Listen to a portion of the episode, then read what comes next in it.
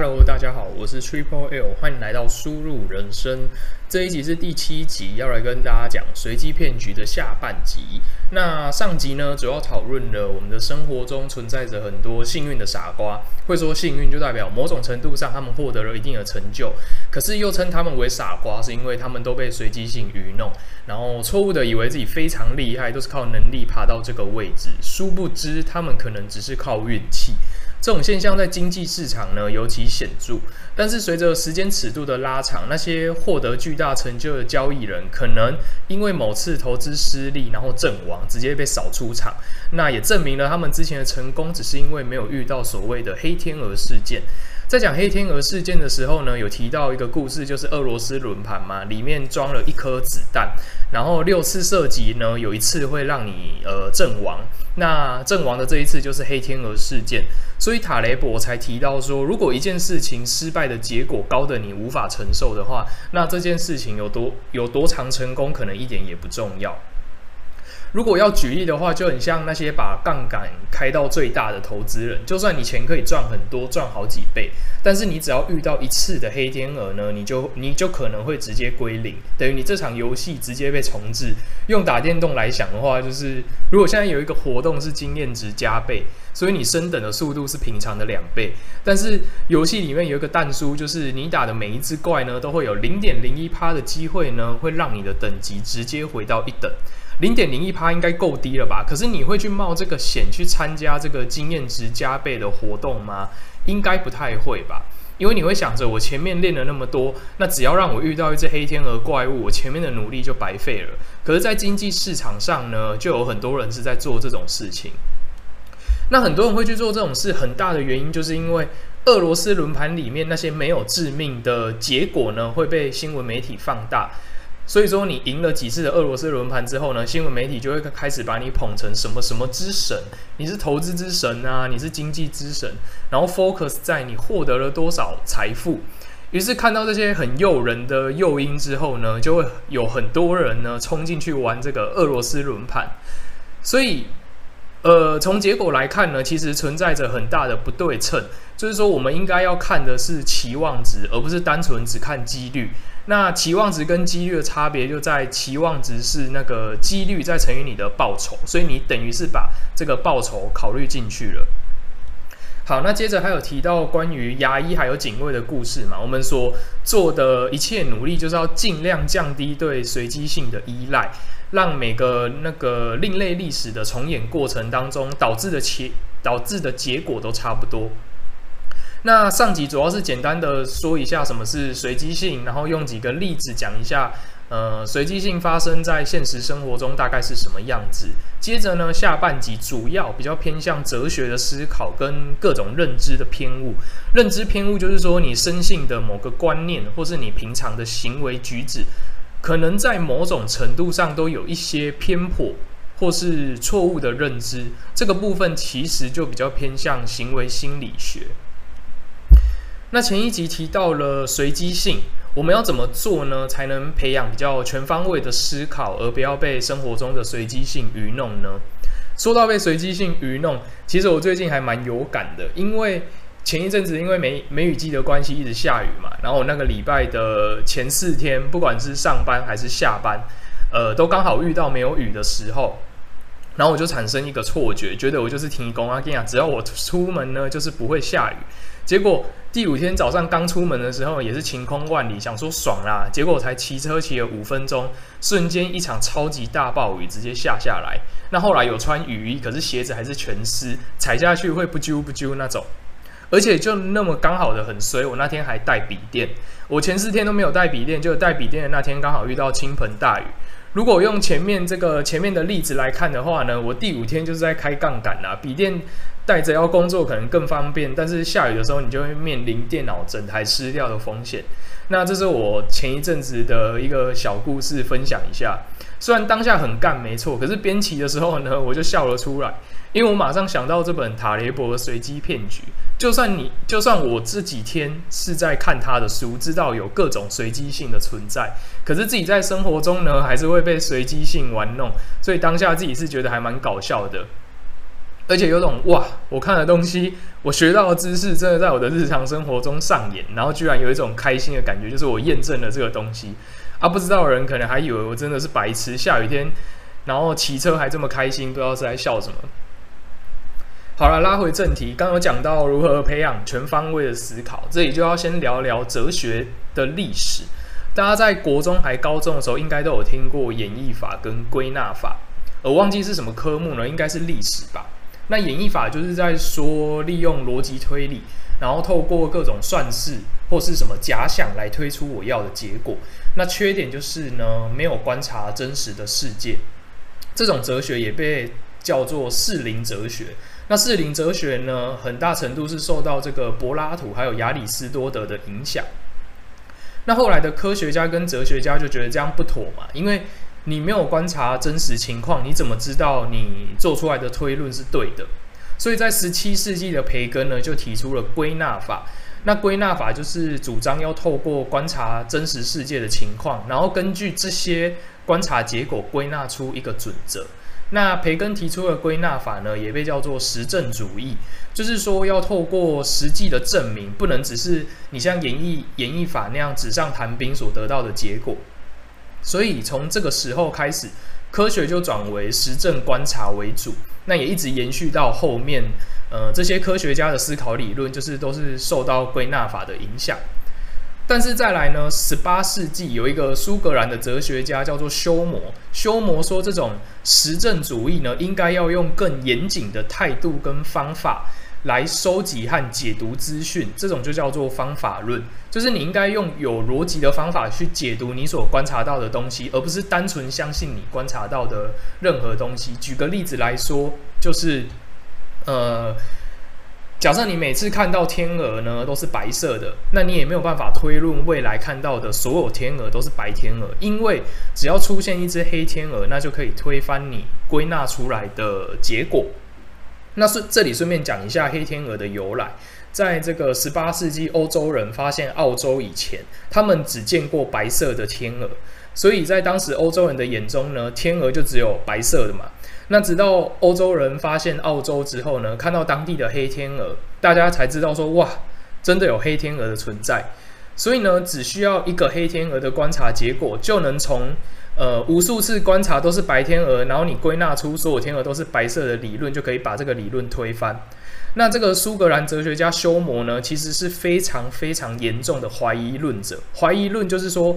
我对每个观察到的结果或推算出来的理论，我都抱持着怀疑的态度来检视。而且休谟是把它推到一个极端，就是说，没有任何两件事情是有真正的因果关系，你顶多只能观察到有这两件事。但是你完全没有办法说这两件事有任何关联，这这可能有一点太哲学。我我直接举个例子，就是呃吃东西会饱嘛，那理论上应该没有人会怀疑。可是如果是修魔呢，他可能就会讲说，哦，你这个吃东西跟饱是没有因果关系的哦，你你顶多只能观察到这个人吃了东西，然后又观察到这个人饱了，但是他饱了可能是其他的原因，可能他胀气，可能他食物中毒，突然感觉到饱。差不多是这个意思，我只能用这种比喻。反正简单来说，就是任何事件都没有因果关系，因为你无法提出一个非常确切理论来告诉我这两个东西有关联，大概是这样。那再来，二十世纪呢，有一个犹太人叫做巴伯，他跟休谟一样是一个怀疑论者，可是相较之下，他就没有像休谟那样推到极端，是一个彻底的怀疑论。不过他一样是有批判这个实证主义，就是太过天真的实证主义，他也觉得呃这样是不好的。那巴博还把这个怀疑论延伸，就是他提出的看法，就是这世界上的理论其实就有分两种。一种就是理论已经经过检定，然后遭到适当的方法否证，证明这个理论是错的。打个比方，就是刚才的白天鹅归纳遭到一只黑天鹅的否证嘛，所以全部都是白天鹅的这个理论就是错的。那这是其中一种。第二种就是我虽然还不知道是错的，或是我还找不到方法去否证它，可是呢，我知道它未来会被否证，就是说。呃，虽然我还没观察到黑天鹅，可是我知道未来某个时间、某个地点，我一定会看到一只黑天鹅。那巴伯的观念很酷，就是说这世界上的理论呢，只有只有分为被证明过是错的，跟未来即将被证明是错的这两种而已。那这本书的作者塔雷伯呢，他也觉得巴伯讲得非常好，所以说他算是巴伯的这个观念推广者。他也相信一个不能被否证的理论就不是理论。好，那哲学历史讲到这边打住。呃，我算是简单带过，有兴趣的人可以再去深入了解。那为什么要讲这些哲学历史呢？从演绎、归纳，一直一直提到怀疑论呢？因为抱着怀疑论呢，可能让你避免掉被随机性愚弄的下场。以如果以投资市场来说的话，虽然现在市场非常热络。那我也没有看过这种情况下会有崩跌的情况发生，可是不代表未来就不会有这种崩跌的情况。所以为了避免遭受这种情况时呢，我游戏直接被重置，就是前面讲过直接归零。那所以我抱着什么事情都有可能发生的观念，那就有可能会避免掉黑天鹅事件，或是我遭受黑天鹅事件时的结果呢，是至少虽然避免不掉，但至少我可以承受。那如果以我前面下雨天骑车的例子呢，如果我抱着怀疑论的话，我应该就要想成，虽然我前面几天骑车的时候都刚好没下雨，但是不代表我未来骑车的时候呢都不会下雨，所以我应该至少带个可以保护笔电不会淋湿的塑胶袋，那身上也要带着拖鞋，以免我穿的那个鞋子整双都湿掉嘛。所以这种思考的方法其实可以避免掉很多自己以为一定是确定性的东西。好，那讲完面对这个随机性的思考方式之后呢，接着来说一下偏误。最常听到的偏误应该就是存活者偏误。那我在前面讲斜杠青年的时候呢，其实也有提提到存活者偏误。存活者偏误就是在说，我们只看到成功的案例，那没有看到其他一样努力可是却失败的案例。那这次一样先讲存活者偏误，可是是用不同的故事来讲，不同的呃故事，不同的角度来切入。塔雷伯举了一个例子，就是有一对夫夫妻，那生了三个孩子，然后住在纽约市的公园大道。那纽约的公园大道就是有钱人在住的地方嘛，类似台湾的这个信义商圈这样。然后男生是个律师，年收五十万美金，如果换算成台币就是年收一千五百万。那看起来已经赚很多钱，很成功了嘛。可是他的妻子还是不太快乐，原因就是因为跟他们住在同一栋大楼，其他人几乎都是什么企业高阶主管。然后华尔街交易员或是一些企业的大老板，所以比较起来呢，这对夫妻就显得很失败嘛。那这个妈妈呢，她到学校接小孩的时候，甚至可能被其他的妈妈嘲笑，或者是私底下窃窃私语说啊，这家人很穷什么的啊。所以说，呃，这个妻子呢，她就开始觉得为什么自己的老公这么不成功？不是说他智商很高吗？读过哈佛啊、耶鲁大学啊什么的，然后学校成绩表现也都很好啊。然后什么智力测验都很高啊什么的啊？为什么为什么他呃为什么我老公还是赚的这么少呢？那其实这就这就是一种这个存活者偏误所带来的情绪效应。她觉得她的老公处处不如人，可是事实上呢，她是用一种非常不对称的情况来评断她老公的身份地位。因为如果你跟呃全美国人相比的话呢，这个财富数字已经赢过九十九点五趴的美国公民，就是呃。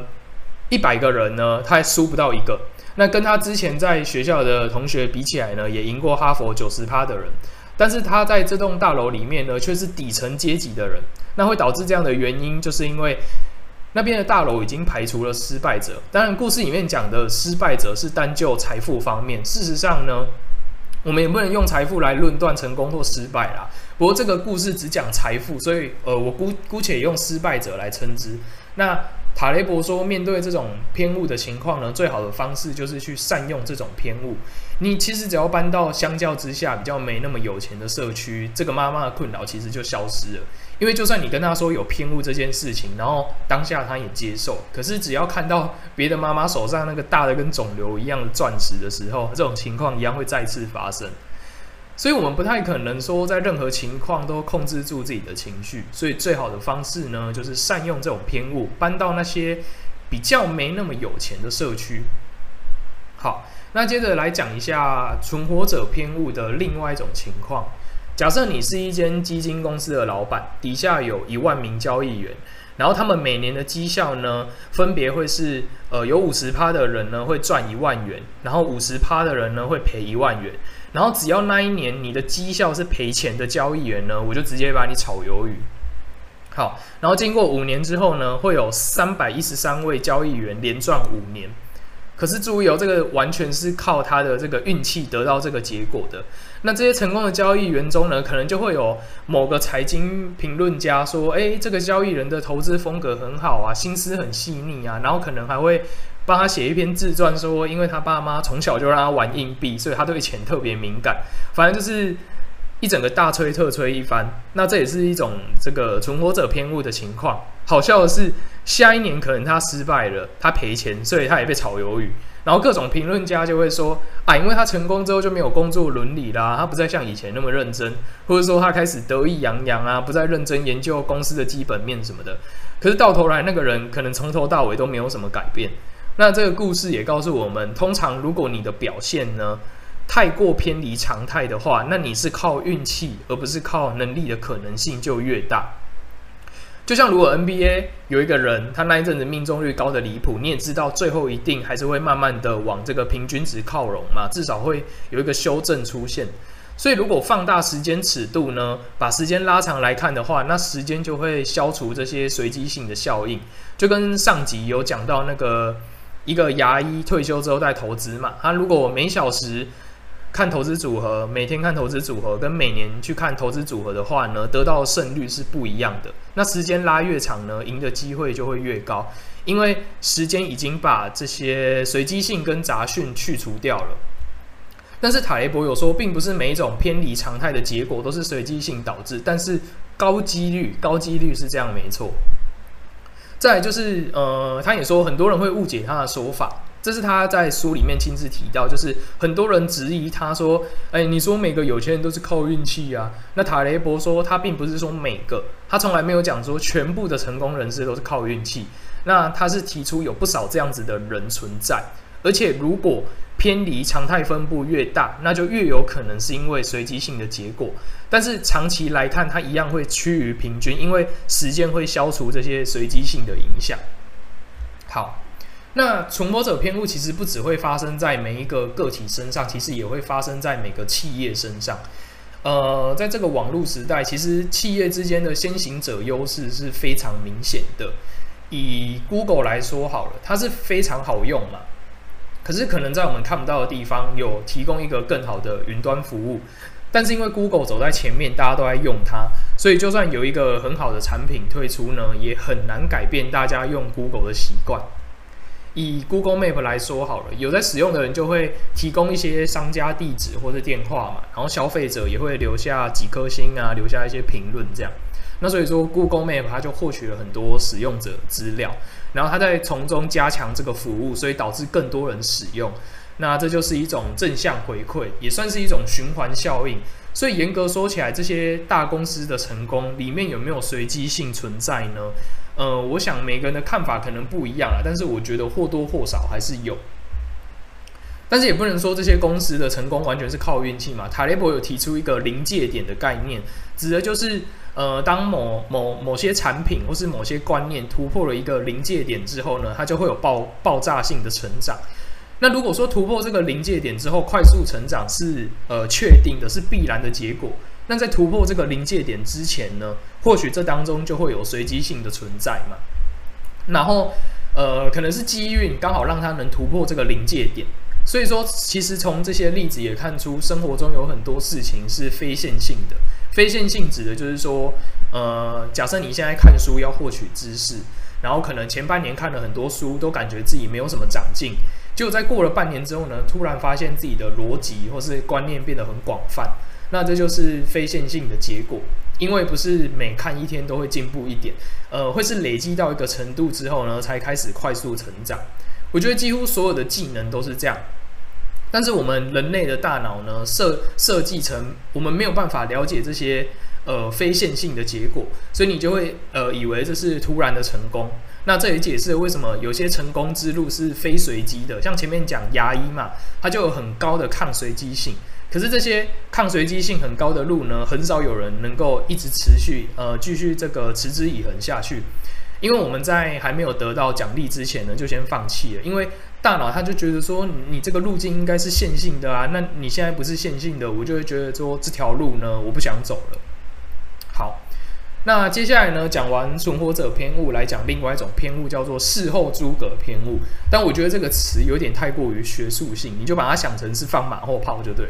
我们在看一件事情的结果，常常是用后照镜来看，所以我们会觉得说啊，这个我早就知道啦，或是拿来批评别人说，嗯，这个这么简单的东西，为什么你当初会做错呢？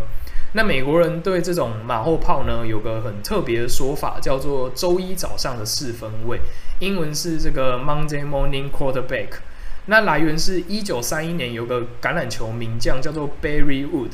呃，他说的那这个人他多才多艺，他不是呃橄榄球星以外呢，他还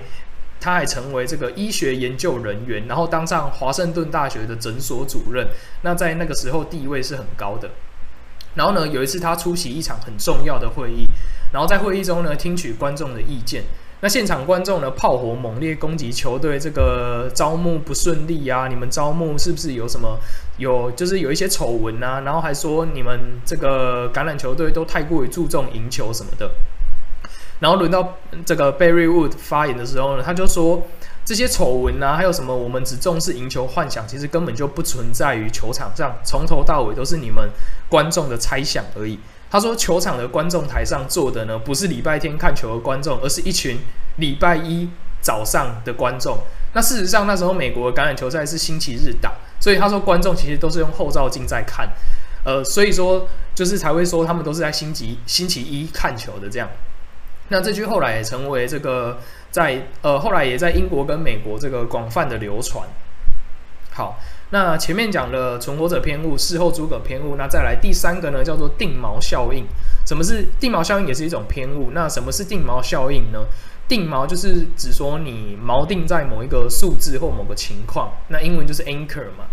呃，定锚效应其实跟前面讲的那对这个住在纽约公园大道的律师夫妻也有关系，因为他们适应了周遭有钱人的生活之后呢，他们的心理就会定锚在那一个情况。所以，如果再举个例子，假设今天有一个人获得了一百万，然后再赔掉三十万，跟一次获得七十万的人，虽然两个人获得的钱一样，都是七十万，可是开心的程度呢，绝对是这个一次获得七十万的那个人会比较高。那原因就是因为前面那个人他已经锚定在一百万这个数字了。那这也说明了，呃，我们大脑其实比较容易观察到相对值，或者说差异值，我们呃比较难观察到绝对值。那这也解释为什么我们人好像永远都不满足，甚至是会有这个跑步机效应。那在斜杠青年一样，我讲过这个跑步机效应，指的就是，呃，你可能本来预设达到某个目标之后呢，你就决定喊停，结果等到等到真的达到这个目标的时候呢，你又想要追求下一个目标，就是因为我们心里有这个呃定锚效应的存在。好，那最后来讲第四种偏误。第四种偏误呢，叫做归因偏误。这个指的就是我们很常把成功归因于自己的能力很好，然后失败呢就归因于自己的运气不好，说这个世界充满了随机性，所以我刚好遇到失败的情况。那我们会发现，其实很多科学家啊、经济学家、政治家，他们在自己犯错的时候呢，就会开始怪罪对手的政策或是行为，然后开始呢，呃，找理由为自己辩护。然后也不会从这个错误的政策或是理论当中学习，然后纳入成为自己新的理论。那人的这种行为呢，就叫做归因偏误，为的就是呃避免伤害自己的形象嘛，而且这样才有办法支撑自己去对抗逆境。因为承认自己的错误可能会很尴尬，然后也很没面子。那归因偏误产生的影响就是呢，呃，研究发现八十趴到九十趴的人认为他们的表现，他们在自己专业上的表现是优于平均的，然后觉得自己好棒棒，但是别人都很废。这样。好，那以上的这些偏误呢，几乎都是来自于不了解随机性嘛。那是不是我们就需要把自己训练得非常理性，然后完全不要让随机性在自己的生活中上演呢？答案是没办法。我们必须和随机性共存，而且我们的大脑也没有那么厉害，可以消除各种偏误。我们甚至是需要情绪来帮我们做决定。好，那随机性的存在有时候反而可以帮助我们做决定。呃，举个例子，就是假想现在有有一头驴子，那它饥饿跟口渴的程度是一样的。那可是这个驴子它在的位置呢，离食物和离水的距离是一样，可是这两个这两个呃食物跟水是反方向。那这种情况，因为无法决定要先吃哪一样，所以它会动弹动弹不得，然后它就死在那边。好，如果把随机性加进来呢，轻推驴子一把，那它就会往其中一边靠近嘛，那这样它就可以做出决定。那人，我们人其实有时候也会遇到这种窘境，所以呢，其实就干脆让随机性来决定，那结果怎样，我们就就是欣然接受就好了嘛，反正我们就是交给运气就对。好，那刚有说到为什么需要情绪来帮我们做决定呢？呃，神经生物学家他把我们的脑分成三个部分。然后一部分是呃爬虫脑，源自于古代这个人类祖先嘛，就是呃古代人类祖先就已经有了，主要掌管心跳这一些。然后第二部分是情感脑，就是掌管各种情绪的地方。那第三部分就是认知脑，也叫做新皮质，那主要就是掌管逻辑思考这些理性行为。然后那个神经生物学家做的实验发现，如果有个人因为肿瘤还是什么的，必须去除他脑中的某一些组织，然后但是这些组织去去除掉之后呢，会导致这个人呃呃没有任何情绪，就是说等于把完全把他的理性面跟情感面分开来，那会最后会发现呢，连最简单的决定也做不出来。例如他一起床之后呢，脑呃他的脑袋就在为了怎么做决定而空转，那其实这很违背我们的直观，代表如果呃如果没有情感的话呢，就做不出决定。所以我们的思考其实都是都透过这个情绪脑，它先发动，然后再是新皮质去做逻辑思考，甚至是运算这样。好，那最后做一个总结，就是既然我们无法消除随机性，那也必须要有随机性的存在。那要跟随机性共存最好的方式呢，我觉得就是善用各种偏误，就像前面讲的这个定锚效应。那如果善用偏误之后呢，能让自己过得开心，而且其实也不会伤害到其他人的话，那我觉得就是一个呃好的应用。再就是说，透过了解我们在做各种决定的时候呢，有一些认知偏误，所以可能会让我们呢避开去冒一些不该冒的风险，或是在别人批评你的时候呢，你就了解他们说啊，他们只是因为有这些偏误，所以他们才会这样批评。我觉得心里就会好过很多。所以说，至少呢，心里要有这个几率跟随机性的概念。那也才不会觉得说自己一定高人一等，然后展现出这些傲慢的态度。最后，我觉得塔雷伯其实在这本书的呃总结呢说得很好，就是他引用这个斯多格派的哲学，那大致就是在说，不管遭遇什么情况，都要活得优雅，活得有尊严。所以，如果投资赔钱的时候呢，不要把气出在别人身上；看到别人在某方面呢表现得很好，也不要自我放弃。然后遇到稀有事件的时候呢，也不要怨天尤人，因为虽然我们没有办法去掌控随机性什么时候会会会会到来，但是我们可以掌控对于随机性发生的时候呢，我们反映出来的行为，因为这些行为是你自己决定的嘛。那这些这些决定呢，你自己做的这些决定呢，跟随机性就没有关系。好。那随机骗局就讲到这边，这一集比较长，因为我觉得内容还蛮多的，然后想要简化一点，可是又觉得有蛮多东西呢。呃，塔利伯讲得很好，那也蛮酷的，想要跟大家分享。那也欢迎大家有任何想法呢，都可以在留言区一起讨论。然后喜欢我的频道呢，也可以留下五星推推。那就下集见啦，拜拜。